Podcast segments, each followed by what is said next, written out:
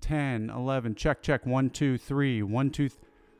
Welcome back. Look at where we are. If you're on video, you can see where we are. We are crisscross applesauce on the ground. I got my cup of coffee here. Got my uh, Mario T-shirt and this, um, this painting of a tree. I I went and grabbed it from upstairs and brought it down here, and this, and this uh, whiteboard of a, I guess a learning, like a learning whiteboard for kids, for children. Um, I don't have any children. I, uh, I'm not a child. I am currently, I'm not at my normal space. I'm in, I'm in Boston, um, Texas. I mean Massachusetts, Austin, Massachusetts. I'm in Boston, Massachusetts, at uh, at a friend's house. So, uh, who will be a guest on next week's show? But that is that's way too far in the future. We want to bring it back to the moment. We want to bring it back to what's happening right now. And the guest that we have today, first of all, before I introduce him, let me just say that the experience of doing this conversation with Sam, our guest is Sam Rathbon, the experience of doing this conversation totally changed the way I, let's just say it, it blew me up. Like, you know, there's a there's a school of philosophy. There's a there's a school of mysticism called Zen Buddhism, and the idea of the of the Zen teacher is to essentially shock a student into a space of awareness. They uh, by they teach by not teaching. You know, they they they essentially just let themselves be a representation of some greater truth for the student to uncover for themselves. Um, there's a there's a story in, in Zen philosophy where, you know, um, something with a with a tea, go approaching with a tea with a cup of tea, and is like, uh, teacher, how do I? I'm gonna I'm gonna ruin this. teacher, I want to know how you pour tea or some shit, and the teacher's like, uh, you can't pour tea if your cup's over full. Anyway, that's that's a terrible rendition of the story, but essentially it means, you know, we operate with ideas or preconceived notions of who we are and what we are and where we're going. And the Zen master, uh, their presence actually negates or shocks those things out of a person like by by being like whatever you may think wherever you think you're going or whoever you think you are is biggity biggity bullshit it's all constructs of our minds. And the Zen teacher's presence essentially is supposed to just bring a person or a student back into the moment, back into an awareness of themselves and what is actually happening, which is time flowing forward. You know, there's a dog next to me now. Hey, dog. What you looking at, dog? Basically, what we hope to, to realize is a space of spontaneity or uh, excitement in our lives, or just or just feel. And the dog is gone. just feel, feel our way forward. I, who know? Actually, you know what? Who knows what we're supposed to experience? What I experienced in this conversation was the disintegration and assassination of my egoic expression of like thinking I knew where the conversation was going to go and thinking that I knew Sam. Like and, th- and and just to speak a little bit about our, about me and Sam's, we go back years. He was uh, he was my f- he was the first sponsee I ever had who I got who we went through the entire steps with, and the steps in, twelve step programs is is they're essentially they're they're exercises and work that we do to alleviate ourselves of whoever we were in the past so we can so we can uh, step into who we're capable of becoming or just real uh, you know honestly as i meander forward through this monologue here um, the hopeful aim for a successful completion of the 12 steps is to guide a person into essentially a state of enlightenment to, to recognize uh, a spiritual experience and, uh, and, and, and, harmonize themselves with the world at large where, where, where life ceases to be about me and starts to be about how can I contribute is essentially what the 12 steps are designed to do. And so, yeah, Sam and I went through them together and, you know, as a sponsor with a sponsee, you know, generally it's it's it's uh, perceived that I would be the teacher. And recently, in my current experience, I've been learning how little I actually know and how much I'm being taught by the people I'm supposedly, quotes unquote, working with. And this conversation is, we captured a representation of that. Because regardless of what, you know, going into it, you know, I have, I had a narrative of who Sam was in my mind, you know, and I also had a hierarchy established as well. Like, it's hard when you're, when you, when a relationship begins eh, this is good examples like a, when you re- finally realize that your parents your mom and your dad are just people and you're like, oh shit, they were gods, you know, oh, oh shit, they always knew what was right. But but you grow up and you realize their flaws when you realize your own flaws and you start to realize, oh shit, they're just my dad's just another bro and my mom's just another, well, not just she's probably the most uh, loving force of light in my life. But besides that, she's a person too with her own insecurities, her own, you know, struggles and this conversation like this conversation with sam was essentially it was it, it, it fucked with me because i didn't even realize it at the time but i had a i had a hierarchy established subconsciously that i was supposed to be some sort like i, I was supposed to know what was going on you know? And i don't at all. And his and he proved that. And I mean, I, I want to drop us in. I feel like this is a good enough monologue. I'm cross-legged, crisscross applesauce. You know, if you're on video, you can see it. If you're on audio, you know, I thought uh, good for you. You know, good for you because I prefer audio. You can keep moving and doing shit. Um, but yeah, we're gonna we're gonna drop into this conversation. You know, it's I don't even know. It's all over the place.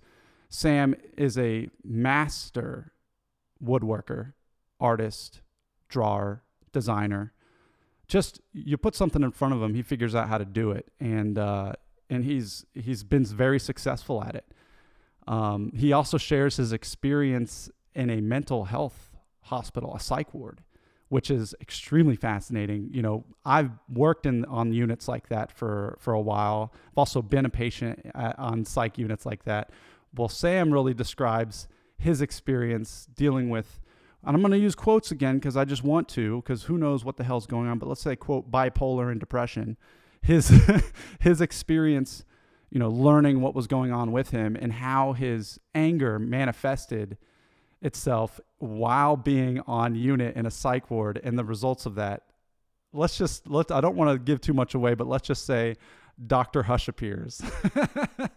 and, uh, and he shares that experience and it's just dope.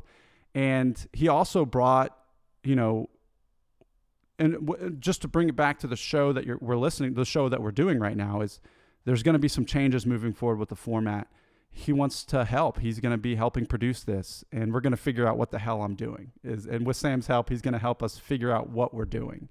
So, you know, I would say this is, you know, um, inside the mind's eye, you know, and I'd give you, a ramble on what, what this has been in the past, but it seems to be in a state of change. So, we'll figure out what that is, you know, as the weeks move forward and with Sam's help. And uh, yeah, I really hope you enjoy this episode, this conversation.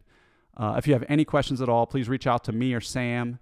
Uh, hit the email, hit the YouTube, hit the whatever, wherever you found this, just hit us up. And anyone who's been on the show, Jensen, Keaton Mack, Ross Turner, we'd all be happy to help. We're gonna have some females coming on. I've got one set up for next week, so so ladies out there, don't don't fret. We're gonna get some women, and um, yeah, let's take us in. Let's um, let's drop in. I think that's all I have to report. Is that all I have to report? I've been talking for a long time. Let's uh, let's sit here and see if anything bubbles to the surface. Nope, nope, that's it. All right. So without further ado, let's bring us in. This is Inside the Mind's Eye with Sam Rathfarm.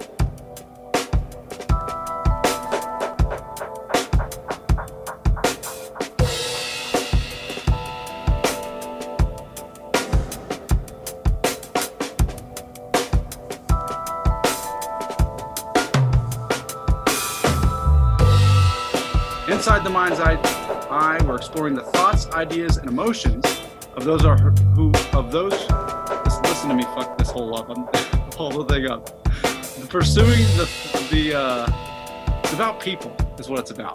Mm-hmm. Getting inside, you know, exploring the, the voice in your in your head and your heart, uh, in pursuit of a dream, or if you've lived a dream or actualized a dream, how you got there and the experience, the emotions uh, a, a lot along with that.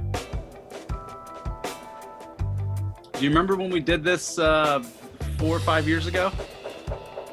Oh yeah, no, it was with um, it was on another platform, shall to not be mentioned, or henceforth shall not be mentioned.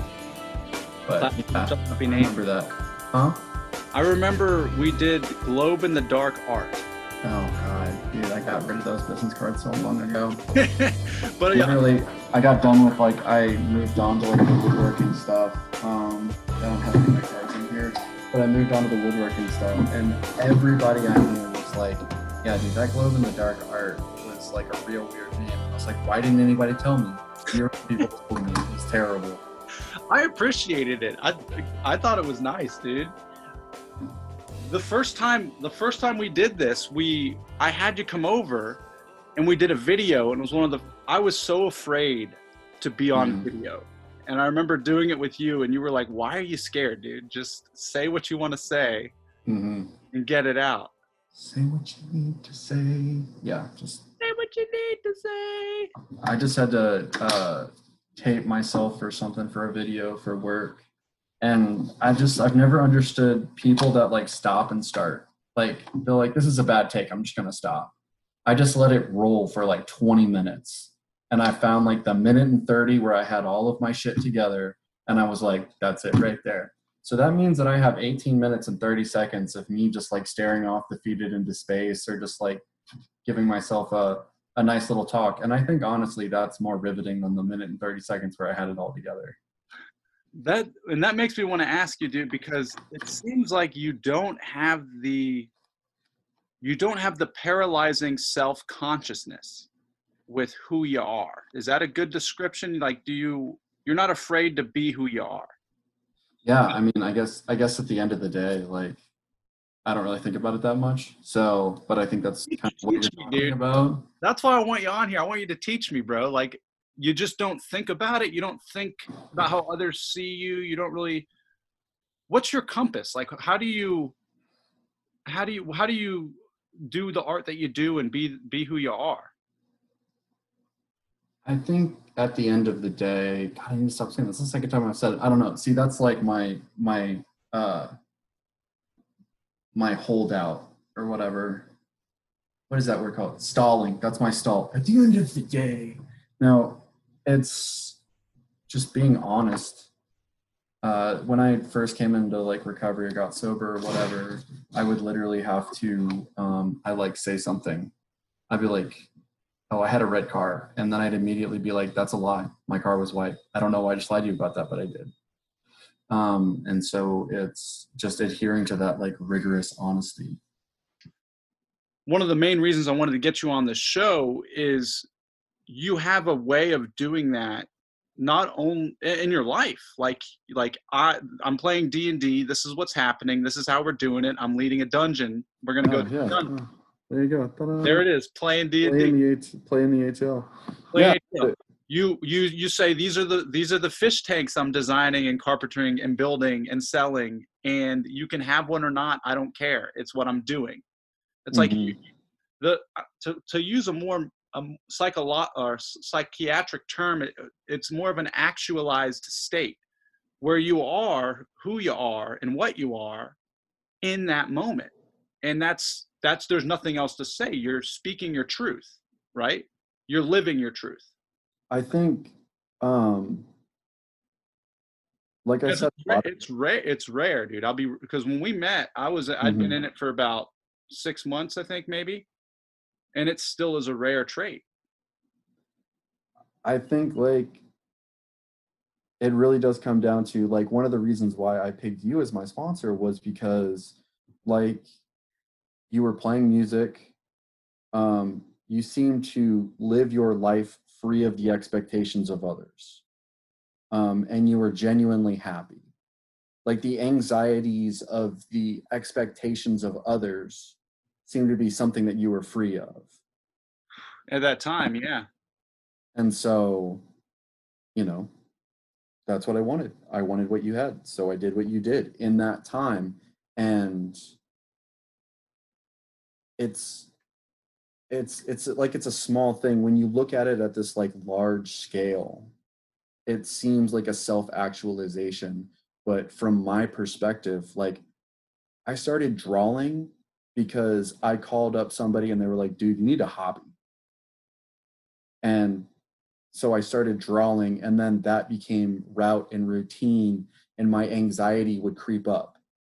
And so i had to take it to the next level of you know as my current sponsor says you have to find your happy place and go there as often as possible.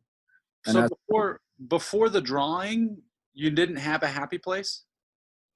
Well uh, happy place is like an expression like you know i would run and stuff like that but then it became like you know i would run to excess like i would run until like my fucking lungs burned and i was gonna throw up you know what i mean Yeah.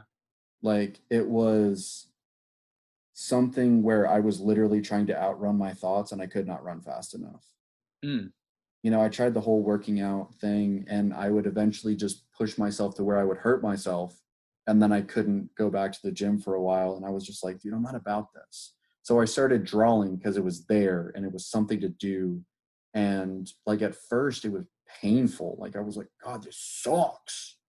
But eventually what it like came down to was leaning into the acceptance that I was being taught by other people. Like, yo, this is how I see the world. You know, Starry Night is a masterpiece and it is not hyper realistic. You know what I mean? Like, Yeah. this is how I view the world, and like, that's okay. This is where I'm at.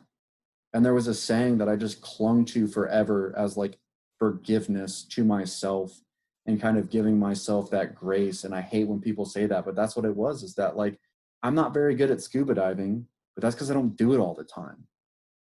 You know, the great theologian Liberace, this is something, a story my dad told me, and I've said it a, a million times, and I'll probably say it a million more. That somebody went up to Liberace after one of his concerts and was like, I wish I could play piano like you. And he was like, No, you don't. And like the fan was taken aback, and he's like, um, If you wished you could play piano like me, you would sit down and practice every day like I have. You would work and hone your craft. And um, that is like, there are just certain things, I don't know, like I just seem to be a like I just soak stuff like that up. And I'm like, okay.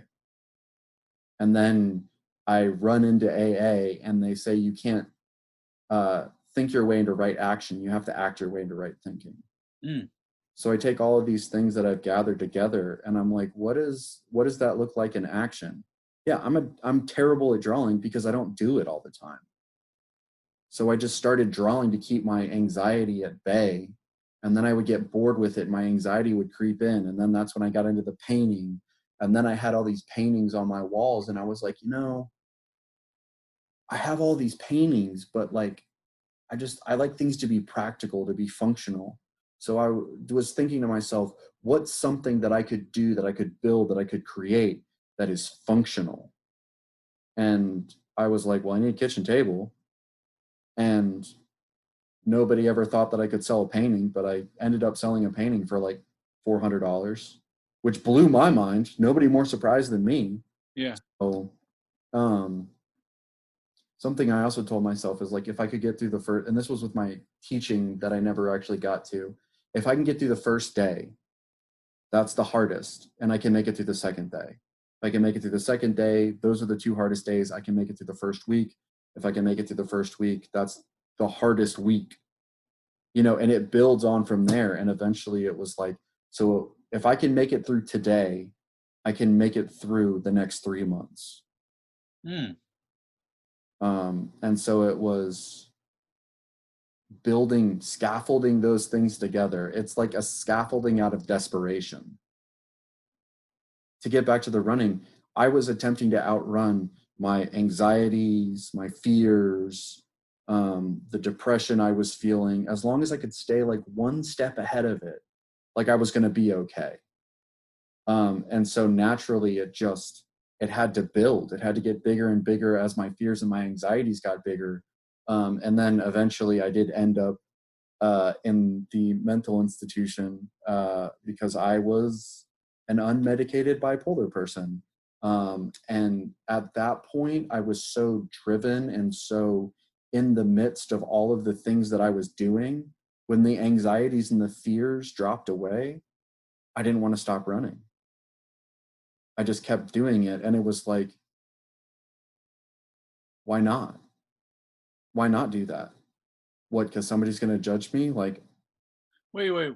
I'm I'm confused. Uh, the, Mhm. depression hit full force, right?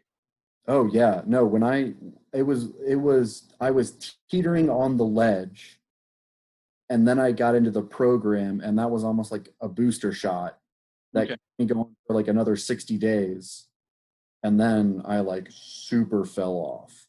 And that's when I was talking to you, and you were like, dude, you need to either see a psychiatrist or get checked in. And I was like, I don't think I'm going to be able to make it to see a psychiatrist. And you were like, well, then I guess you know what you need to do. And you hung up the phone on me. You fucking hung up on me. And everybody I tell that story to is like, what a monster. And I was like, no, like the conversation was over. I knew what I had to do. He knew what I had to do. Like, why do we need to keep talking about it? You have to act your way into right thinking. I had to take the necessary action in order to get into a good place. And that was what was that action? Uh, I went to a meeting the next day and was like, I'm fine, I'm fine. And you were like, dude, no, you're not. And I was like, ah, you're right. Um, and I went to one more meeting and then I went and I got checked into a mental institution. And you checked in for what would you say before you- they you were diagnosed? What were your symptoms? What were you feeling? Why would you say you went and checked in? Um, I went and checked in because I just like didn't want to live anymore. It was definitely like I was I was done. Um, you know, getting into recovery had broken the emotional dam and there were other things that were piling up in my life that just like I said, getting into recovery gave me that like 60 day booster shot where I was like, no, I can make it. Um, and then it's like, no, dude, you can't. Um, and just like trying to run up a hill and everything is like falling behind you. You know, in all the movies where they're like running across and there's like the the ground is giving out behind them and they're like, oh, I can do it, I can do it. And then like you just see them drop, but you see these like fingers, like that's kind of where I was at. I was at the finger stage and it was like, man, I can't, I can't get you up here. Like you have to, So I just want to get I want to give just a perspective to someone may, who may be listening what it actually feels like to be in that state that you were in. It's it's and I'm just I'm projecting my experience at you, so correct me if I'm wrong, but it's Mhm. you wake up and you immediately wish you were not there. That's Yeah. that's for me. Like I wake up and I go, why the fuck am I existing? What's the point of anything? Yeah. There's no happiness, there's no joy, nothing to look forward to. Yeah. You wake up and you're like, shit, I'm awake. Fuck. I have to live another day. It's that, it's that purgatory between not wanting to live, but being afraid to die. And it's that space right there in between where you're like, I don't want to take myself out because I'm terrified of what's on the other side, but I don't want to stay here because I'm miserable. And so you're just right here in the middle and you don't know what you're frozen. It's a petrification of humanity, in my opinion. Um, It's almost as if your essence has has staled yeah, and in, in my experience it's it's just it gets so existential i just don't know the point of anything there's nowhere to go and what is i don't even know what it's like to feel ha- it's like it's one of those things like i guess it comes back to kind of addiction too or in a sense is like you you know the moment when you feel like you're craving so hard like you have to have that drink you forget the fact that you can go you know the feeling will pass you don't realize that you know especially in heavy states of depression it lingers and it lasts so long that it Mhm. seems inconceivable that things would ever change and it's also um yeah it's just it's like living with blinders on. Um there's an old uh it's not old but you know i went through a religious phase. I would still like to consider myself a spiritual or religious person but you know it says there's a phrase uh phrase in the bible where it's talking about wearing lights on your feet. Um and i couldn't even get that. It's like walking around in a cave in the dark you keep on hitting your head on stuff and tripping over stuff and you see no light. You know this this is as far as you can see. And this is your whole existence right here in front of you. Not arm's length in front of you like you can only see as far as the tip of your nose. And when you can't see a light from that distance that's hopeless. Because the distance you travel in a single day is so small that you're like this is how it's going to be forever and i have all of this anecdotal proof that that's how it is. Yeah, when the when the idea of putting shoes on or stepping outside the front door is just unimaginable. getting out of bed. Oh yeah, forget putting shoes on. Yeah. like sitting up. You're, and the whole time you're like get up get up get up go. And my favorite is the countdown. Where you're like all right five four three two one. And like nothing happens. And you're like Yeah. uh that was that was always my favorite. And then there was this like cycle of self-loathing where i'm like God, you couldn't even get up at one. It's like why? Why? Mm. at a certain point there is a a thought or a um a malfunction of thought processes but sometimes that's in my case it was predicated on the fact that there's a chemical imbalance in my brain. Um and for me getting on the correct stuff was like I was like waking up out of a dream and being like, oh, oh, well, this is bizarre. I I, I imagine that uh, people that put on those like um, those glasses that make them see color, that's kind of the same thing. And that that was after you got put on medication. Yeah, And you Um, never been you hadn't been on medication up to that up to checking into the the mental health. nope. Okay, so you're 23 years old, is that correct, or 22? I think I was 23 going on 24. And you- you're six months sober, about check in, or 60 days sober, and you check into a I had stopped drinking that January, but I didn't make it to a meeting until January, February, March, April, May, June, until like May or June. yeah. And No, you check, it, it had to be I remember you. I remember you talking to me while you were in inpatient, being like, "It's kind of it's weird because I'm telling people I'm six months sober and they don't believe me, or they're like, why are you? What are you doing?" Oh yeah, because I got checked in like the first week of August because I remember the Sunday I got checked in on a Sunday because Monday I was supposed to go back to school. Oh yeah, that's right. I remember that. I remember talking to you leading up to that, and I I remember being like, "What's the point of school if you feel this way? Like That was irrelevant." that was That- so bizarre that I my choices were uh going to work with middle schoolers or getting checked into a mental institution.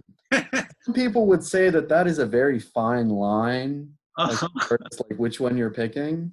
Um, so I remember having to like send the email and be like, "Hey guys, I'm not coming back," and they were like, "Well, why not?" But by the time I got the Probably best for everyone if I don't come back. well, by the time I got the "why not" email, it was like I had already been checked in and I didn't have a phone. Like I had no way of contacting them. yeah.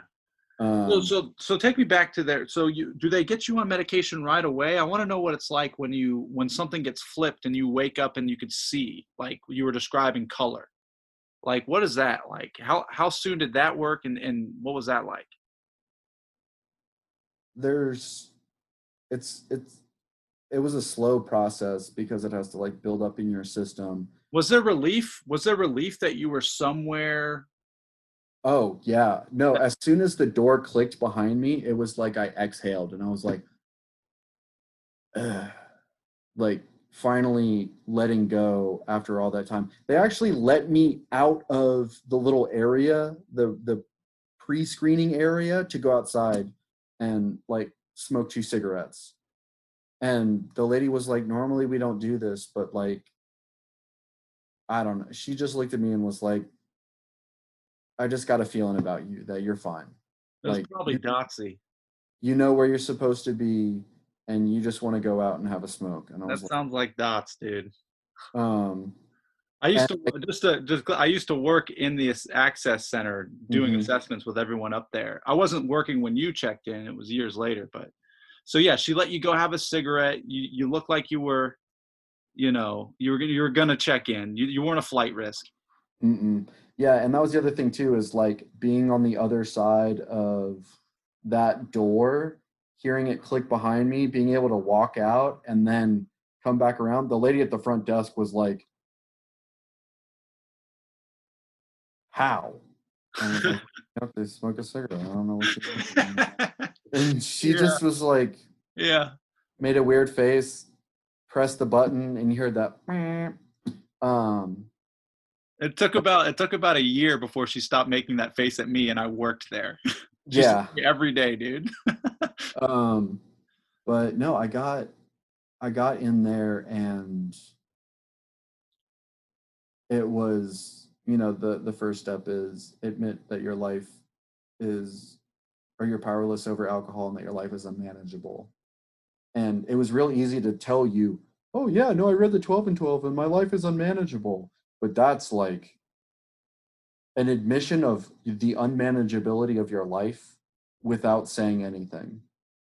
You know the old saint francis of assisi thing where it's like preach every day of your life and speak when necessary um that's what that was.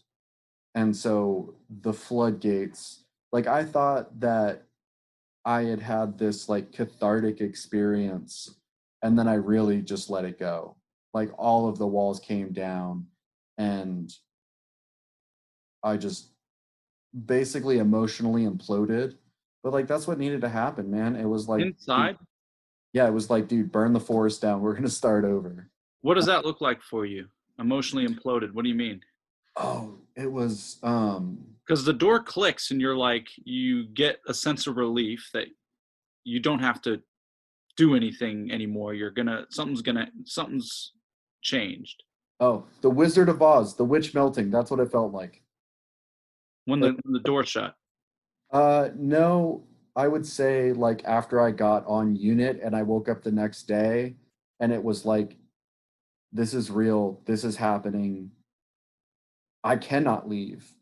I cannot go outside to smoke a cigarette unless they tell me i can. And i have to take these pills. They're like here you go i don't want to. Well you have to for the first 72 hours so. And i was on the unit where it was like the uh one flew over the cuckoo's nest. the the suicide watch. Yep. Like 15 minute checks. Yeah i cannot i can't leave this five by 15 foot square. Oh yeah you're constantly observed. This this is my life now. And i was like huh. Well I, that was truly accepting and letting go. And after that it was like i did have a few emotional outbursts in there. It was not good. I had dr hush called on me a couple times. Dr hush is when is when we have to calm a patient down and administer medication sometimes if they can de-escalate without medication we prefer that mm-hmm. did you get the shot or did you de-escalate I de-escalated. It was mostly around, um, you know, outside issues creeping in, and the medication hadn't taken full effect, and there was a lot of uh, discussion between my parents and I about how I was to uh, explain my situation to other people and I was like, I don't give a shit. I do not care. Like, yo, I'm here for me. Like, uh, yeah, my mom's birthday's coming up. There's going to be a birthday party. Tell them what you want. I really don't care. Really? Do you want to tell everybody that your son's in a mental institution? Have fun with that. Um, I had no shame about it, but there's a, a level of shame and stigma that's attached to it. Like, oh, you had to go to a mental. Ooh." Yeah, I think we should all be telling the truth. But I mean, it's up to uh, it's uh we're no expert. Doctor Hush is essentially a code that goes on the speaker system that alerts everyone on staff that a, a patient has become or a client has become erratic, and we have to show up because we may have to restrain somebody. So give me give me an example. I just wanted to get it clear before we move. Give me an example of like, would you get off the phone and then you would just start stomping around, or Um, I think the the best example. There was a guy that I was in there with. He was my roommate, um, and he was trying to fight everybody. He was trying to fight everybody, um, and I was like real chill and real zen. Like I was like, dude, I would get up and I would do yoga and like meditate in the morning for like ten minutes. Like do yoga for like a solid twenty five, and then just sit, close my eyes, meditation for ten minutes. I was living the dream in there. And then I had a, a family session and uh, you know, that didn't go so well. Um, we had some disagreements about some stuff. Uh, and I never really was an angry guy until I got sober. And then there wasn't that there wasn't that barrier, there wasn't that natural de-escalation. It just was there and I went rage cage. I like stood up and I literally to the I shit you not. I went, "You're cool, you're cool. Fuck you, I'm out." Um and I walked out and I literally just started tearing shit apart.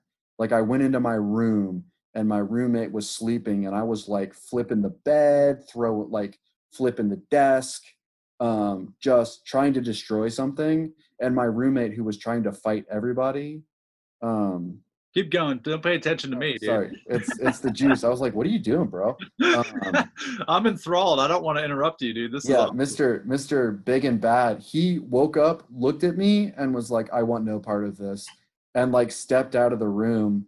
Um, I think I got charged for a chair because I just threw it at the wall, um, and that wasn't good enough. So I picked it up and started smacking it against the desk, um, and uh, yeah, then like my arms got tired. And before Uh, you know it, how how were you surrounded? I was in my room. I had good enough sense to go in my room, and there were like four big motherfuckers standing at the door, and like a nurse who was just kind of standing there. And the dude was like, "You cool?" And I was like, "Yeah, I'm good, man." Just like breathing heavily, like, like, yeah, no, I'm good, I'm good, I'm good. And then it was like the Zen returned, and I think that's what freaked out everybody most of all was to see somebody that was real chill just like lose his shit and then he was back and it was like oh bipolar got it check that box um Oh, and then sometimes i would just curl up in a ball and cry so that's yeah mm. yep dude, that is that's not a figure of speech either i want to be very clear literally curled. curl up in a ball and cry And so so you're you're put in a situation where you have no control, no freedom, nowhere to go. Uh, you're you know you were you'd begun your process of recovery, Mhm. but it did not cure the depression. It did not it did not cure the emotional uh, expression of, of your innards. I don't I don't want to use the word bipolar, but yeah. it might have been bipolar. And so you're so you're in a space where there is no respite from yourself and then the emotions rise and it's fluctuating. Serious anger serious sadness. You don't know in a, in a daily in a day the first few days i would i would i'm venturing to guess that you would experience several different realms of emotional states Oh yeah, it was like I think that's why I did yoga and I meditated because that was like the only time of the day where it wasn't just like absolute chaos. Um, but it was okay. Like I was in a place where it could be absolute chaos and nobody would everybody was like, Yeah, you're cool, bro. Don't worry about it. It was like you were sweating yourself out of your system, essentially. Yeah, and also like I had people from the program call me. I had people drop off cigarettes for me. I was like, they're like, "How you doing, man?" I was like, "I'm doing pretty good." Um, I'm almost out of cigarettes, so that's a bummer. And they like would show up and give me two packs, and I was like, "Damn." So you were, so you were, you were on observation on the unit. You were probably only on uh, for a couple days, three days most. I don't even remember. It was it, when you're on observation, it's like one flows into the next. So when, so when you transitioned to the halfway house, right? You went to the adult men's living, right? Oh, you think I was on unit for three days? Oh no no no! I was on unit for like two and a half weeks. Oh, you were on the psych unit, Cottage C, for two and a half weeks. If not, I'm. It might have been a month. Damn, bro. Yeah, dude, I was there. I was hanging out Mm. because I would be doing real good, and then I would just go like, you know, fucking nutsy bobo, just rage cage, and they'd be like, "You're gonna hang out for a little bit," and I was like, "Yeah, that's totally fine with me." So how how long until you started to stabilize? Um, I would say I I stabilized pretty well after like about the first week. And then it was the other problem. I don't know if you know what I know you know what night terrors are. Yeah. My other issue is I would wake up at 3:13 and when I'm really stressed out, I still wake up at 3:13. I just don't have like the adrenaline coursing through my veins like I used to. Um so that's what would really like weird people out when I was on unit is that they would be they would see me during the day and I'd be totally fine. But you know, I was what do they call it a a sundowner where like as soon as the sun went down, like that's when all the demons came out to play. Yeah. And Uh, was which is an interest it's an extremely fascinating phenomena especially on the older adult uh, older adult units like clockwork as soon as the sun goes down seven o'clock everybody on that unit 80% of them start acting erratically some are listening to radios that aren't playing talking to people that aren't there it's a really weird phenomena so you would experience the same thing but it would be at 3:13 a.m. Yeah, I mean, like I would have a hard time like getting to sleep and like I would just get super anxious and just like start having panic attacks. Like I never talked to anybody that wasn't there, but like tachycardia, the whole nine yards. Like but then like when the sun was out, I was like, yeah, man, things are good until I would rage cage and so it was very up and down. The more I talk about it, the more terrifying it sounds. That sounds like a completely different person somewhere else. No, well, this is what's so fascinating is that there's someone else experiencing what you're describing right now. Yeah. Will get through it and be who you are right now. So, like, you know what I'm saying? Like, it's weird to look at this and view it because it does sound like a lot, you know. hmm But the but the the the coolest part about it is like you're like look at you now, like Well, and It- that's the thing. Like, just to full circle it, when I got out of uh out of Ridgeview, um, or when I got out of the mental institution, sorry, um, I called somebody and they were like, "Dude, get a hobby." And so I took the suggestion, just like I did when I first came into a meeting. This is how it works. Listen to the people that have what you want. And so I got a hobby and I started drawing. And the drawing became painting, the painting became woodworking. Um, you know, I've like I I have an LLC now. Can you believe oh this is crazy. I don't know if you can see it.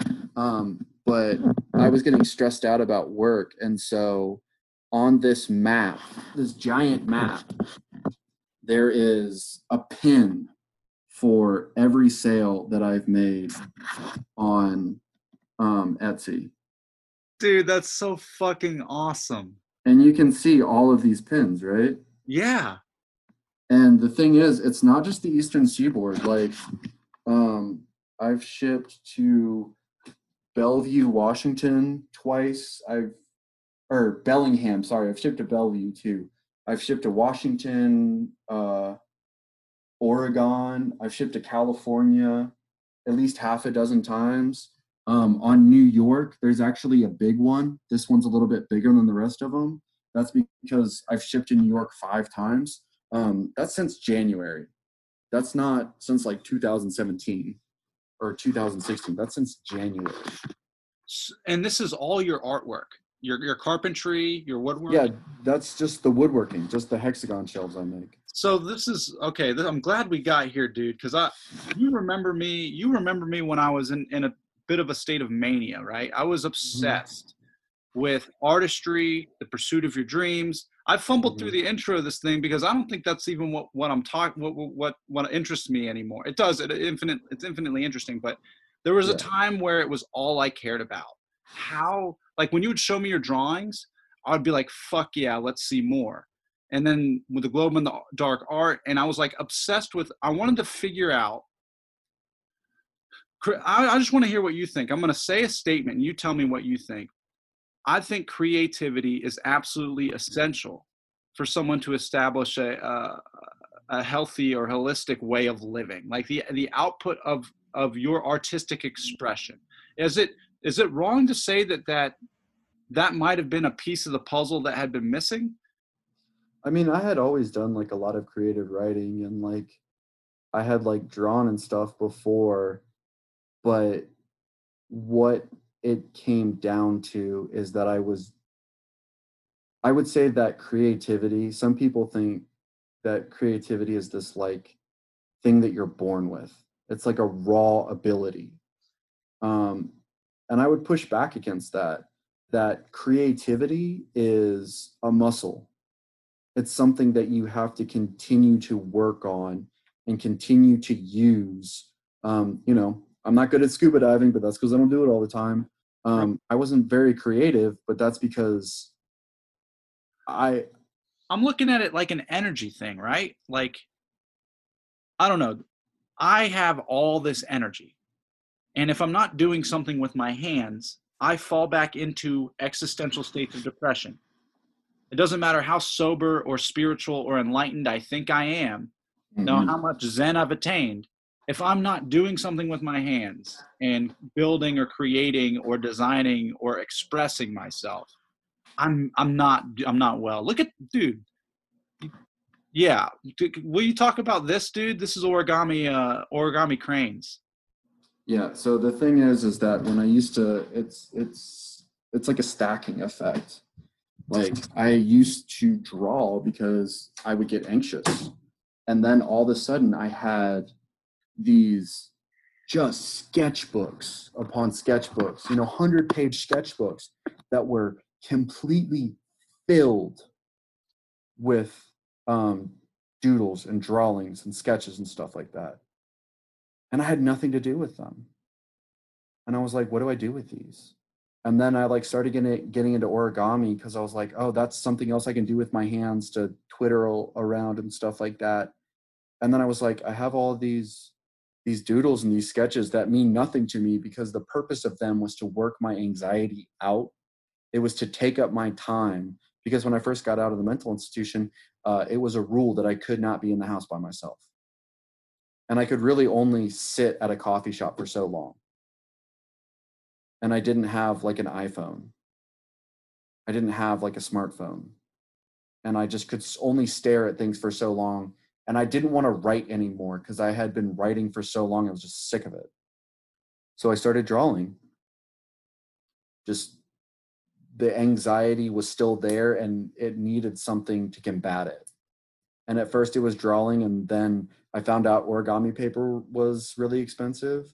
So I started ripping up these drawings and folding them into cranes um, because it was something where I had to concentrate. If I didn't, if I didn't concentrate, then I was going to mess it up. That one's my third block of 250. Um, the first two blocks, I just gave them away. Um, there's a tree. Oh, it's actually right there. I don't know if you can see it from there. Um, but you see the tree uh, between two birds. Yeah. Yeah, so that has a bunch of like origami birds on it that my friend bought for me. I was I walked into a store with him and I was like how much for the tree? And they were like the tree's not for sale. And I was like what if I bought every single origami crane on here? And she was like, "Well, it's $3 a crane and there's 60 of them." And I was like, "Okay." And then I was like, "I'll save up for it." My friend actually bought it for me and walked out of the store and gave it to me. And so it was something that people, whenever a new person would come over to my house, they would take a crane with them. And then I started running out of cranes. So I started folding more for people to take. And then before I knew it, I was drowning in cranes. I remember the crane video, dude. It was awesome. It was like I was drowning in doodles, and then I was drowning in cranes. And uh, my roommate's mom came over, and she loved them. She was like, "This is amazing," because I get about twenty-two or twenty-three pieces of paper out of each drawing that I did. Um, so that constitutes like 15, 16 drawings. And each drawing took me between like two and three hours. And then it took me another 10 hours on top of that. That's like 80 or 90 hours of me kicking my anxiety's ass. That's what that says. Wow. um and so to me i'm not going to sell that. That's not the point of it. The point of it was that i would be able to work out my anxiety through stages of things through a process and if someone looks at that and is like, wow, that is beautiful, it is literally the crystallization of my anxiety. So to give it away is nothing. Um, and she was like, oh my God, you know, I can't, I can't take this. So she ended up putting it in a nursing home that she works at. And she was like, oh, well, I can't decide which one to take because I had two blocks at that time. And I said, take them both. Just take them um, it had served its function for me. Um, and so woodworking is the same way, you know, except for now I sell my stuff because it's like I could either get a part time job or I could make a part time job. So I took door number two. Um, so I make these little hexagon shelves, and you cannot be absent minded while you are working a miter saw. That's just not something you can do. Uh-uh. Um, the art and the origami and the cranes and the paintings and the drawings, um, it was not sustainable. Woodworking is sustainable. Like you've seen the stuff that I've built for myself. You know, I've bought all sorts of tools off of the money that I've made from woodworking, and it's still that artistic working out of my anxiety where I am present and if I'm not, I'm going to lose a finger. It's that I find activities where I have to be present or things are going to get fucked up. And just like creativity, it's a muscle. When you are constantly doing things that make you be present, you are more present. Um, and you know the D&D thing um, I was going to my friend's house and I used to be really into video games and stuff like that. And I had my TV and my Xbox in the back of my car, and my car got broken into and they stole it. And I had to do something. So I started playing Magic, like the card game, because it was something I used to do. And then I was like, yeah. I was like, well, if I'm going to play Magic, like, let's do this. You know what I mean? Like, I am going to fully embrace my nerddom. And this makes me happy. And very few things in this world make me happy. So I'm going to do that. I'm going to find my happy place. So then I just went to D&D. And I did that. And I was like, huh. Well, I want to learn how to do that dungeon master thing because some kids at the school want to play D&D, the school that I was working at. Yeah. The best way to learn how to do something is to do it and to fail. Um, hopefully not by losing a finger, but and people were like, "Wow, that was a lot of fun," and I was like, "Oh." You know, it's that is the first time in my life where I could completely control something and nobody was going to say anything about it. Like I could completely control something and not destroy it. Hmm. Um, and it's like it's an avalanche, man. Like you take suggestions from other people, and the suggestions I got were find somebody that has what you want, do what they do until they get what you until you get what they have. Um, you know, if I really want something, it's like how bad do I want it? Do I really want it? Or am I going to put 10,000 hours in? Am I going to sit behind the piano and practice as much as the person who has what I want is doing? Yeah, but what is it that you what is it that you want in the realm of the arts though? It seems to me like you're just you're doing it similar to me it's because you have to. It's not like it's something that it's not like I could wake up tomorrow and decide, you know, to stop. You know what I'm saying? I have to just learn how to live with it. Well, see, that's a great thing. I actually deactivated all of my things on Etsy because it was becoming so overwhelming. I was having like 30, 35 orders at a time because it had just skyrocketed and things were going really well. I don't know. I guess I do good work. Who knows? It's a style. That's the thing that it's it's you've got a style. It's there's a style to everything you create. Um, I guess I. I'm just, I'm just saying that's why that's why I'm it- just doing, man. But that's why it probably took flight, is because you're not sitting at a woodworking bench trying to be a woodworker. You're Mhm. getting out. You're you're expressing. You're you're creating in the way that you want to. You're not looking at a book or trying to make something that will sell. You're just making shit. Yeah, no, I literally just it's at first it was about keeping the enemy at the gates as far as like depression and anxiety. And when you're doing it for those reasons, like you just do it. There's no ulterior motive, there's no outcome from this, there's no I am doing it because it keeps my mind here, not in the future, not in the past. Like if I don't stay right here, and that's the thing to this day, like I've got six years, six years, man.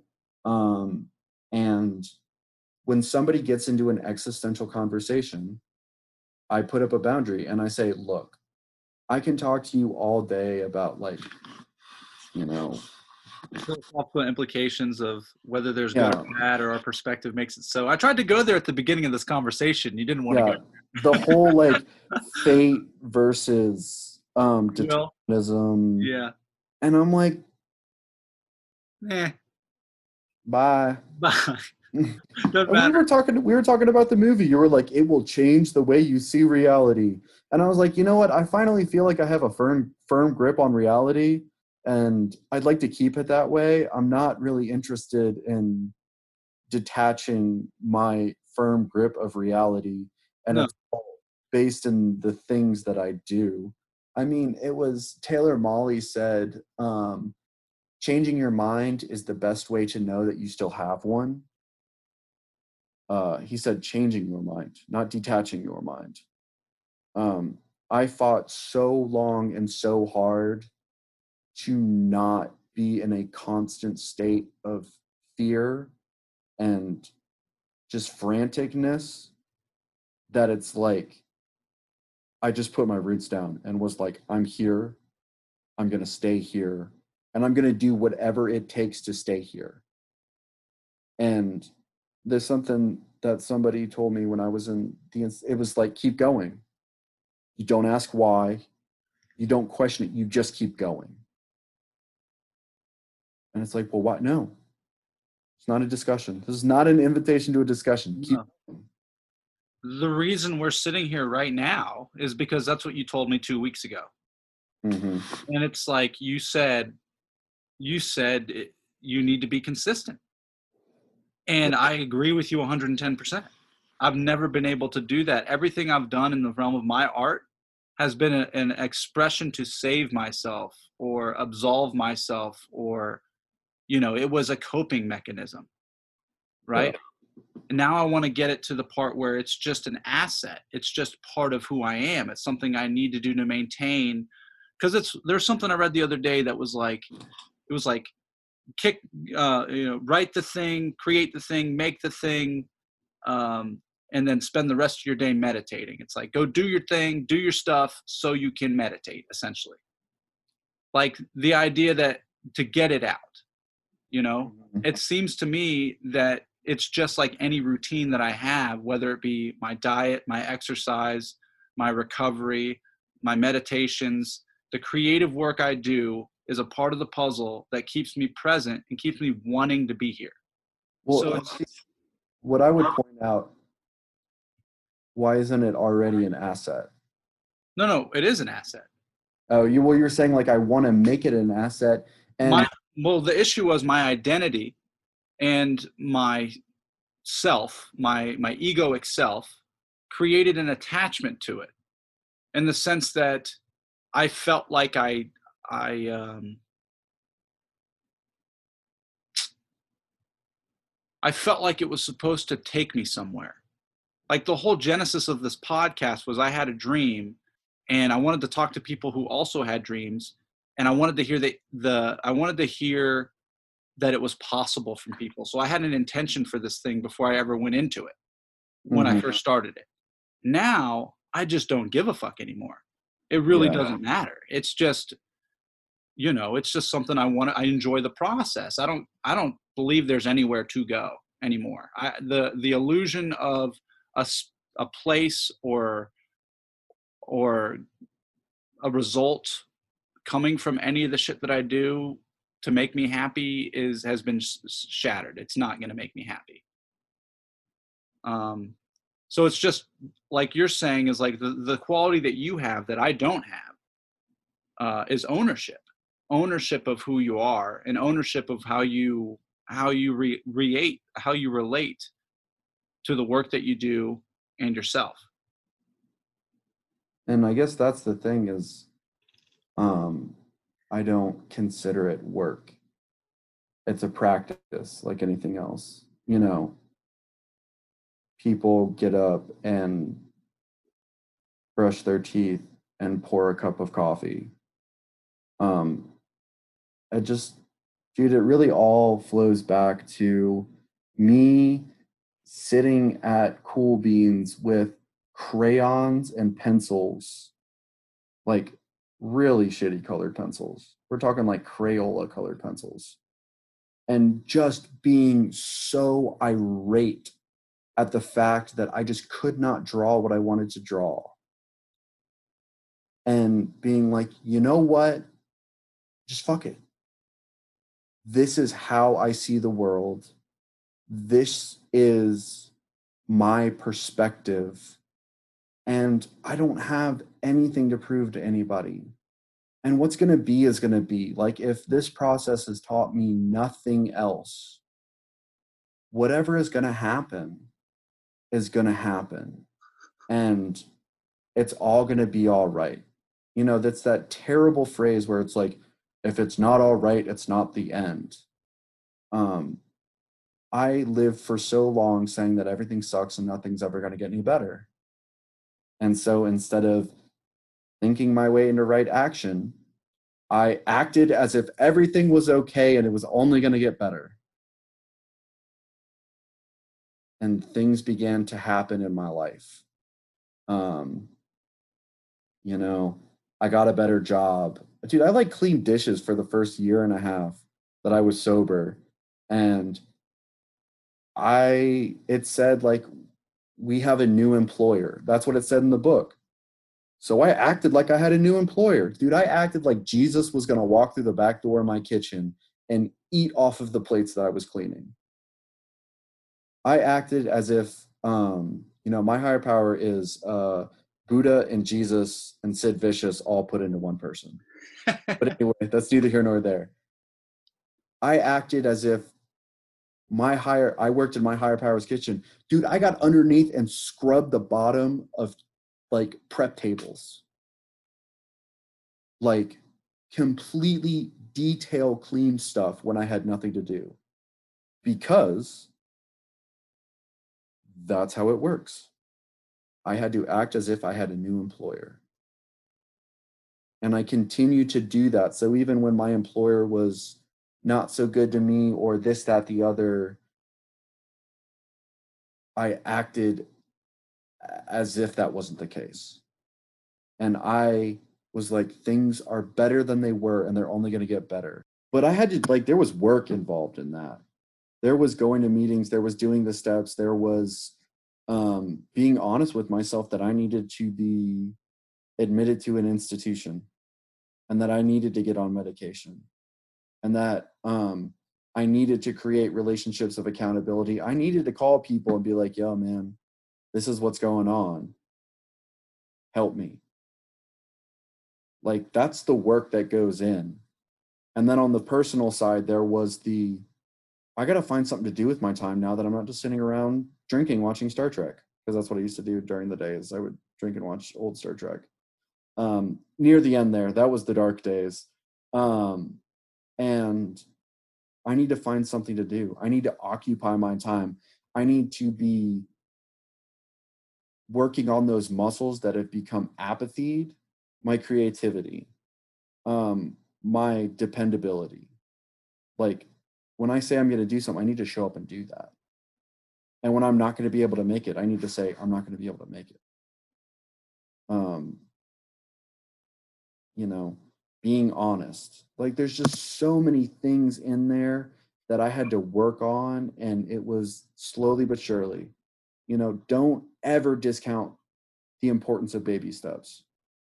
Um, and it just, it, like I said earlier, it's an avalanche, man like at first it's very slow and it's very like oh nothing's happening and you know now like i got a new job in the middle of a pandemic etsy just hit me up and said hey we need more information from you because you're making so many sales that you're getting taxed differently um you know i've made a hundred sales in the last what January, February, March, April, Four months. four months. It's May now, but I've deactivated my Etsy because I want to concentrate on other things. I have chickens. You got tons of chickens, Love my chickens, dude. bro. you've got a whole hen a hen house back. Well, there's no hen. Wait, are they only hens? They're all hens. Yeah, nope. The hen house, Yeah, it is a hen house. bro. This has been the shit, dude. I cannot. First of all, I can't even express how much I've learned just listening to you, especially these last 20 minutes. It was like I can't wait to listen back. Yeah, cut the first 20 minutes. I know we're like super over. It's been like an hour and a half. Yeah, I I don't know. I don't know, dude. But what you were saying was so profound, and I needed to hear that shit, dude. Everything you were saying, I can't wait to listen back to it. I I do, how long have we been going anyway? What is it? Uh like 8:30. We started at 8:30. It's almost Oh. it's- no. Uh, not even, it, dude. And then the the the ridges. Anyway, I want to let me just get some quick questions in before we close out. Is that okay? Oh yeah. Sorry. We, did you have questions? My bad. I just been like oh, I you see. I had questions in the beginning, and then I realized you didn't want to go where I wanted to go. So I was just no, yeah. I'm just gonna do me, man. You know what I'm saying? that's all I'd want from you, dude. Because this was the shit. This is. I mean, like you know, with this the stuff with the stuff. I don't. It, hopefully, it helps someone. Uh, but the reality is, it's helping me, dude. You've you've you've continued to be a, a, a force in my life that has helped guide me when I don't know, or when like just the, like I said before, the example of consistency and like literally everything you just spoke about. Like I was thinking in my head, I need to go do my writing exercises. Like while you were talking, I was like, fuck, I got to get out. I got to go do my writing exercises. I cannot go to sleep tonight without doing the exercises. Well, I want to be very clear about something. I have Etsy orders that I still have to do, and I had to force myself to go out there and do it today. Like I put off and I procrastinated and I moaned and droned. So like I'm no saint. I'm no like I have this list of things to do and I am gonna go and do it now. Like yo, man, the the battle continues every day. It's not like I can walk on water now. Like I'm inconsistent sometimes. Like I was talking to somebody about they needed to call people, and then I like looked at my phone when I needed to call people, and I was like, oh, Let me run through this real quick because I think I can answer these. que- I'm going to actually answer these questions for you, and you tell me if I'm right or wrong. Okay? okay. How to find your happy place? Uh, I thought you were gonna answer the questions. How to how to find your happy place? Yeah, I don't know the answer to that. I asked you that earlier. You didn't want to. We didn't really get there.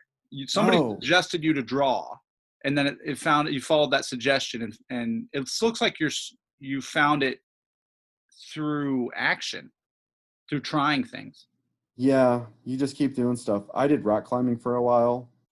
Um, I did all sorts of stuff. Yeah, running, rock climbing, drawing, painting, woodworking, D and D, Magic the Gathering. You just you just keep trying things. That's Fit- the other thing too, dude. Happy Gilmore style. Happy Gilmore's happy place is a whole bunch of stuff strung together.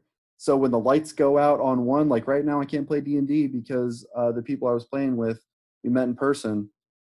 I can still go out to the wood shop. All right. So the next question: What's up with the chickens? dude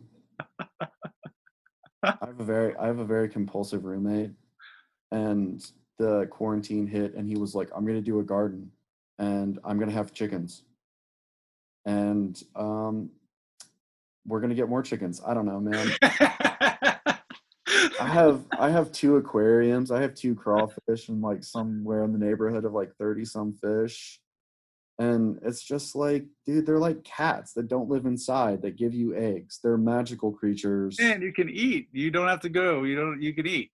They're dude i saw something the other day that said that uh, birds are some of the only remaining ancestors of dinosaurs Yeah. cannot unsee it And crocodiles and alligators, dude. They look like and lizards, dude. They look like dinosaurs. if you get up close and personal with a chicken and then you go and look up a realistic thing of a velociraptor there's nothing more empowering than having two like progenies of velociraptors eating out of your hands Yeah, because that's true about dinosaurs, right? They were bird. They they had feathers, right? That-. You know that now, right? Yeah. Okay. I just wanted to remind me how full of shit my brain can be, because yeah, they're more like chickens than uh, uh, than lizards. Also, and also, I defy anyone to see a chicken in real life and not be filled with joy. It's just a happy dude. Since Zelda, since any chicken, You're just hmm. happy to see a chicken, mother hen. To whomever is listening this, look up a chicken running, not the movie Chicken Run, but a chicken running. When I go out in the morning, they know that I'm going to feed them, and I do the little chicken call, and they run, and it is the most awkward thing I've ever seen in my life, and I love it. Man, we're gonna have to get footage of that, dude. All right, sorry. Anyway, All right, so and here's another question: How to discover who you are? I got the answer to this one. You just are. Uh, are yeah. Action. I- Huh? you know, action. Steel sharpens steel. If you are moving with enough momentum in a one direction, you will realize the things that are not beneficial to you and not core to who you are, and they'll essentially get taken off in like the the speed at which you're traveling. You can only hold on to so many things. And if you get enough momentum in a direction that feels good, everything else will fall away. Boom, dude.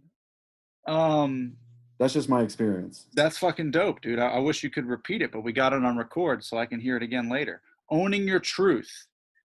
That was what I was asking at the very beginning. Was like, how have you always been able to own your truth? Well, nobody owns truth. Like I don't I don't if you ask me right now point blank period what my truth is, I'd be like, dude, no idea. I'm the incarnate of fake it till you make it. I just Act as if. Yep. When people ask me how my day is going, I'm like living the dream.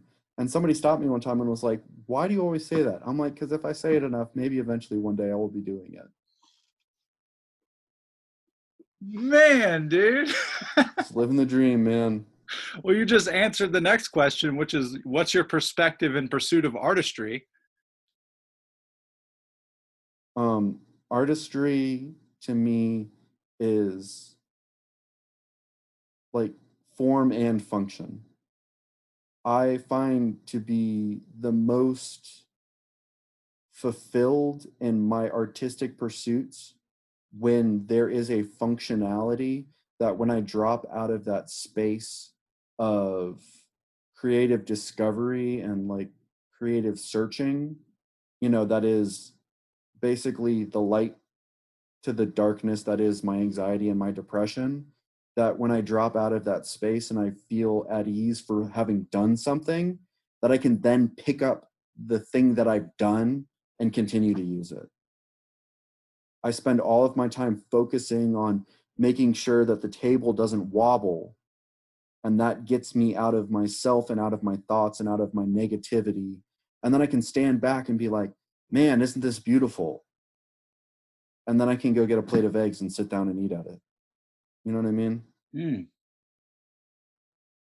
Mm. But there are some people that just the act of keeping those negative angels, as it were, at bay is good enough. And I totally support that.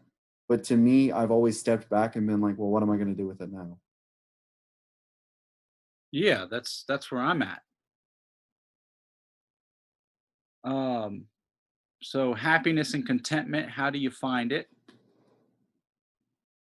And my answer would be you don't. It's it's here. Hmm We have to get out of its way. Yeah, pretty much. It's the thing is, is that um, go and watch the movie About Time. At the end of the movie, this isn't a spoiler. Um, this guy's able to travel through time. You know all this, um, and he goes through a day once, and it's a miserable day, and then he goes through the day again and he notices all these tiny little things that he's like, you know, today wasn't so bad. If you only concentrate on why the world sucks and it's a terrible place, then you will never see like the small joys of life. Um, you know, there are wonderful, beautiful things happening all of the time. Um, like the chickens, man. Like I got squirrels, I got birds in my backyard. Like you just watch something being itself and doing what it does. And you're like, what is that? How do I get that? A squirrel doesn't think about how to be happy. A squirrel just like hops along the ground and does its thing. Birds don't think about how wonderful it is to fly they just do it. So to me it's like even i remember sitting at the in the mental institution looking out watching the wind blow through the trees and thinking how long it took that tree to grow and it's just there dude. And you just walk right on by it it's like there's so many millions of miracles that are happening all the time that it's like it's going to be okay. And if it's not going to be okay i'm going to make the best of it because i literally have no other option. I i made a tact that i was going to make the best of what i was given. And whenever i stopped no keep going well, why? No. I'm going to make the best of what I have and bring as much light into other people's lives and as much positivity as I can. And that's how I will make it through the day. That at the end of the day, when I put my head down, at least I have done something good for someone else. And if I haven't, something good must have come in the way. Um, and you just you find something to believe in and then you don't question it. Whew. Damn. That was really good. Um, okay, so higher power and God. I heard you said Sid Vicious, you said uh, Jesus Christ, and uh, who was the third? Buddha. Buddha. Buddha. Um, you know, was. I heard something where it was like, ye, life is like a roller coaster, and like you put on your like little safety harness, and then like that's when your higher power really takes it off the rails. And so to me, it's always been seeing the way the world functions and how I fumble through it because I still fully see myself as just a fumbling, bumbling idiot. Um, that the chaos is wrapped into the serenity. You cannot have all of these things going on without there also being absolute chaos. And so to me, like that's where Sid Vicious comes in. It just, and at the end of the day, it's going to be what it is. There are all these beautiful, wonderful, peaceful things going on. But the the system that keeps it balanced is that absolute chaos that keeps it all in motion. Oh man, Dude, it's all a roller coaster ride, man. it's a dualistic expression of some sort of naturalistic energy field. Sure. All right, I perfect. know you want me to go down there, and I'm just not going to do it, man. There's no reason to. So you're okay. So uh, this is the last one, dude. This is what I like to ask. Is I just, I just feel I feel so dumb asking this question. All these questions I felt dumb about asking, but Why? because I I feel like your answers. Uh, good question. Why? Because I feel like I'll be honest. Because I feel like you know in a way that I don't know. And so it's like I'm actually learning from you. It's it's a Oh, weird thing. That's the most bizarre thing because I am fully confident in the fact that I have no fucking clue what I'm doing. And that's what's that's what's incredible. It's like it's like it's I'll tell you what it is. The battle in my mind that's happening, it's hap- my conception of who you are. What what I how I perceive you in my mind Mhm. every when I wrote these questions and when I think of who you are is Mhm. getting destroyed every time I ask the question. yeah, it's true. I've got I've got this narrative of the character of you that that is not who you are in actuality. And I think it's how it's that's way way with a lot of people, but I find it it's stronger with people I'm closest to or closer to. You know what I'm saying? Like the idea would be, yeah, I don't know. I, want to, I want to, first, maybe it's my ego. Maybe it's just because of how our relationship started and the platform that we're on right now. It's like, mm-hmm. I, I feel like I want to be the one that knows these answers, but I'm not. But that's that that's the thing, man. Like the pursuit of the answers that you don't know. You know, changing your mind is the best way to know that you still have one. It's very easy to like, you know, and that almost sounds contradictory to what I said is like find something good and then just stick to it. Um and dude, that's the dichotomy of my life, man. Is that I am very set in this like I'm gonna make the world a better place. Or I'm gonna die trying. I'll be damned if I don't do some good one. It's like doing good out of spite almost, which is so bizarre. It's wild because I was there. I was where you are right now. There was a stretch of time, maybe a year into our relationship, a year and a half in, and I got so beat up by my beliefs and what I thought was possible and what I wanted. I got so beat up by it that um I- I gave up. I like I gave I, I I didn't I did everything but externally give up.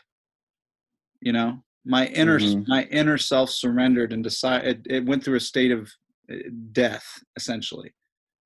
and so like while while we're while we've been doing this and i'm asking these questions it's like there's a part of me um i don't know what it is there's a part of me that wants to, wants to feel like it knows when in actuality i don't Dude, you got to take the small wins. The the best story I have for this, I live my life anecdotally. If you haven't noticed yet, um, when I was working at a middle school, and like people were like, "God, I hope I did a good job. God, I hope I did a good job," and I was like, "Did you irrevocably fuck up a child today?" And they were like, "What does that even mean?" And when I worked at the aquarium, something that they teach you to do is to mirror questions back right people to get more context. Um, and so I'm standing there by like one of the touch pools with the sea stars and the sea anemones and stuff. And this like nine year old, he might have been nine, nine, ten, or whatever. And I have a microphone in my hand telling people all about the anemones and yada, yada, yada. And the kid goes, What do they do? And I was like, Well, what do you do? Or like, he says, What is their purpose? And I swear to God, over the microphone, I looked at this nine year old kid and said, What is your purpose? The look that came over his face, I was like, Oh no. Um, and he just like, he just, his whole frame dropped. And he just like turned around and walked away. And I was like, Oh God. And over the microphone, I said, Welcome to life, kid. And then went about my business and people just looked at me like what is the matter with you? So every day that i did not irrevocably fuck up a kid like that i counted it as a win. Like i take the oh small God. victories man. Like making it through an entire day like i didn't yell at anybody. I didn't kill anybody. You know what? That's a win right now. That's the bar as I go over that bar more and more, I will raise it. But like that's where I'm at right now, man. I didn't mess anybody up. I did no harm. And there are some days that I go way over that bar. And there are some days that I smack the bar, but you got to take the small wins. Like that's something I say all the time. I am a simple man. I am easy to please. I just I have my chickens and I have my table saw, and that's all I need in life. You know what I mean? yeah um, taking the small wins definitely puts just enough wind in my sails to keep me going every day. If you didn't, if you don't irrevocably fuck up somebody on a daily basis, you're doing a great job. You're doing better than most people are. dude all right all right final question then here we go the question i we got we went on a sidetrack because i i, I want to believe i know the answer to this Okay. What is the i want you to to give us the details of your perfect day. If you in with career like your perfect day you're doing what you love whatever it is you're doing give me a detail of a perfect day. Take me through it. Oh, you're gonna hate my answer, dude. go ahead. Um, in the movie, the anything La- in the world anything in your dreams anything in your that you could be doing you know In- in- realistically in the movie The Last Samurai, this guy spends his entire life looking for the perfect cherry mm-hmm. blossom, and he only sees it moments before he dies. To me, the perfect day will come and it will go, and I will have no idea.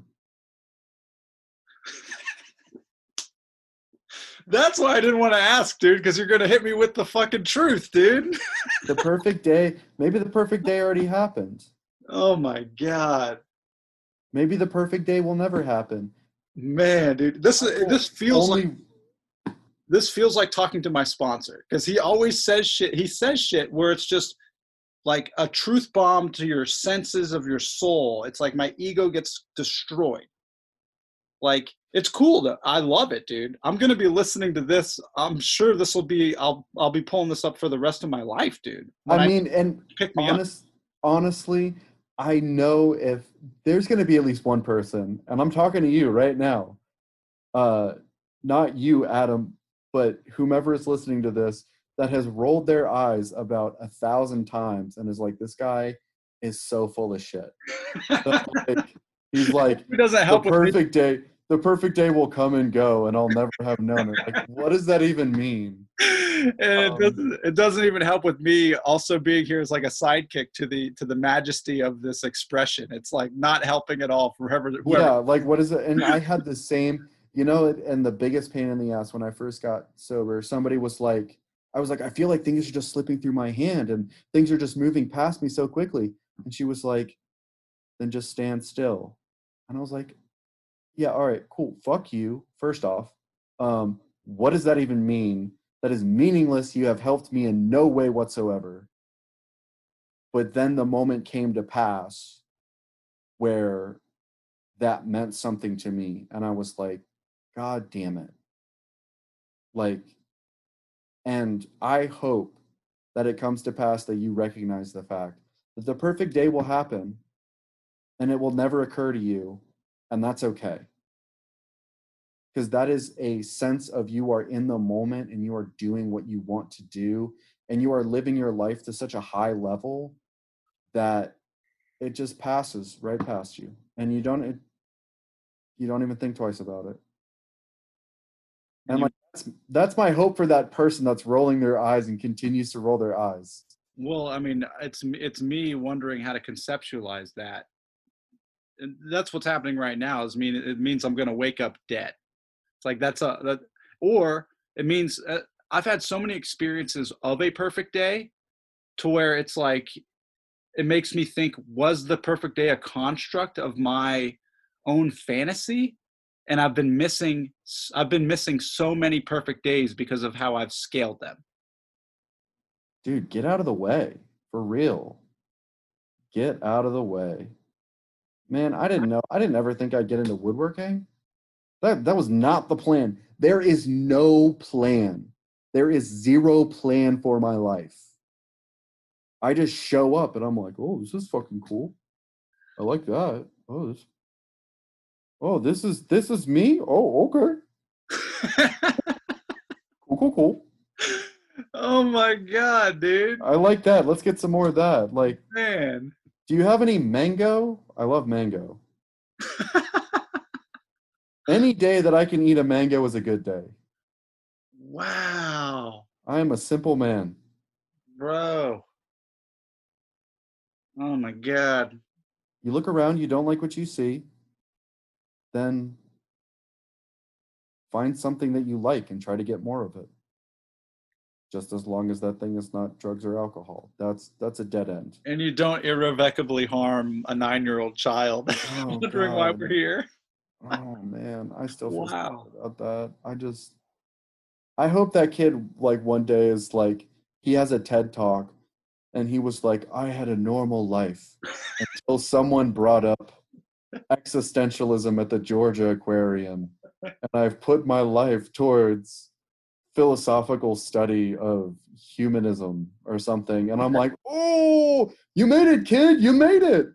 that nine-year-old kid is me and and he's manifesting in the form of this podcast dude jesus christ it's like it's the feeling that i'm experiencing right now dude if i'm being totally honest is where the fuck do i go what do i do it, but it's it's it's scary but it's great because like it like i'm trying to conceptualize like I don't even know if I ever want to do a podcast again. Like this is, I feel like pff, close the book on it. No, this can't be peak. No, no, no, no, no, No, no, I know it's not. I've committed. Yeah. I've committed. But but therein lies the mystery and the excitement of the adventure, right? Now I'm gonna figure out how the what the next one's gonna look like because it's not gonna be the way I've been doing it. This what this turned out to be was fucking sick, and it was and it happened when you started doing your thing and I stopped. Mm-hmm. Just go with it. Just you hold on to a good thing until it's time to let go. And I have held on to things that were not good for a long, long time. I have found the more that I get out of the way and the less expectation I put on myself, like nobody thought that I could build a kitchen table. I didn't think I could build a kitchen table. You know what I built after a kitchen table? A dresser. Because I was like, fuck you guys. You said I couldn't build a kitchen table. There it is. Is it the world's best kitchen table? Is it going to Crate and Barrel? God no. But there's still somebody at that house that is using that kitchen table because it's good enough. oh, man. When I get out of the way and I throw expectation to the wind and I don't assume the best, I assume that it's going to be okay. Everything seems to work out. And if it's not working out, generally I've stepped back in the way.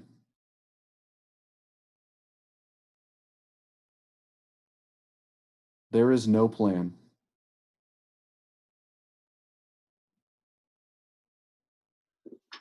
That's where I want to end it. Here's a song. For real, dude. That was sick.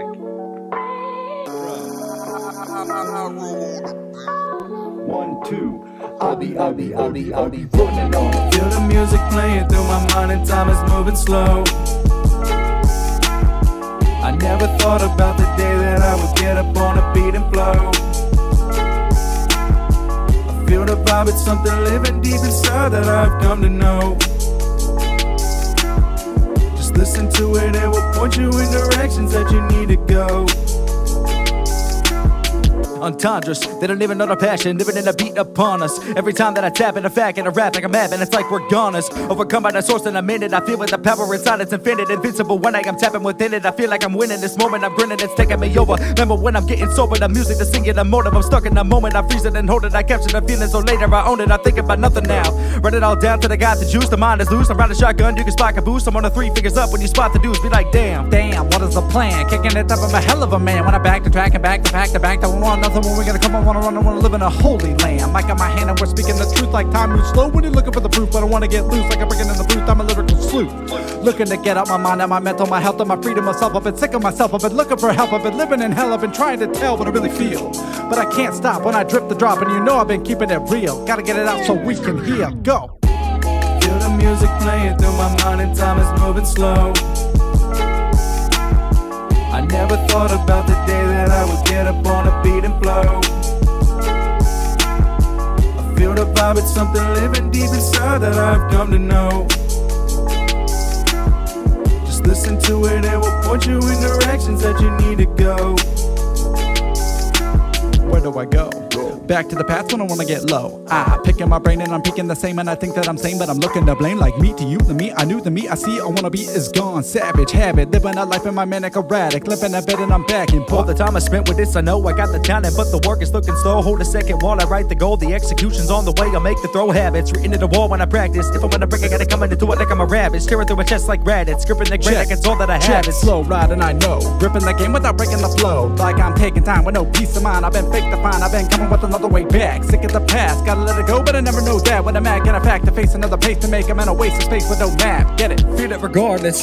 Second to harness. All with the power within it be flawless. Leave you in awe. It's like I've been gone, but I'm back and I'm lawless. Have I been keeping it honest? Only my word that I have till I'm gone. It's finding my peace of mind until ceasing time for too long. I lived in that bondage. Yeah.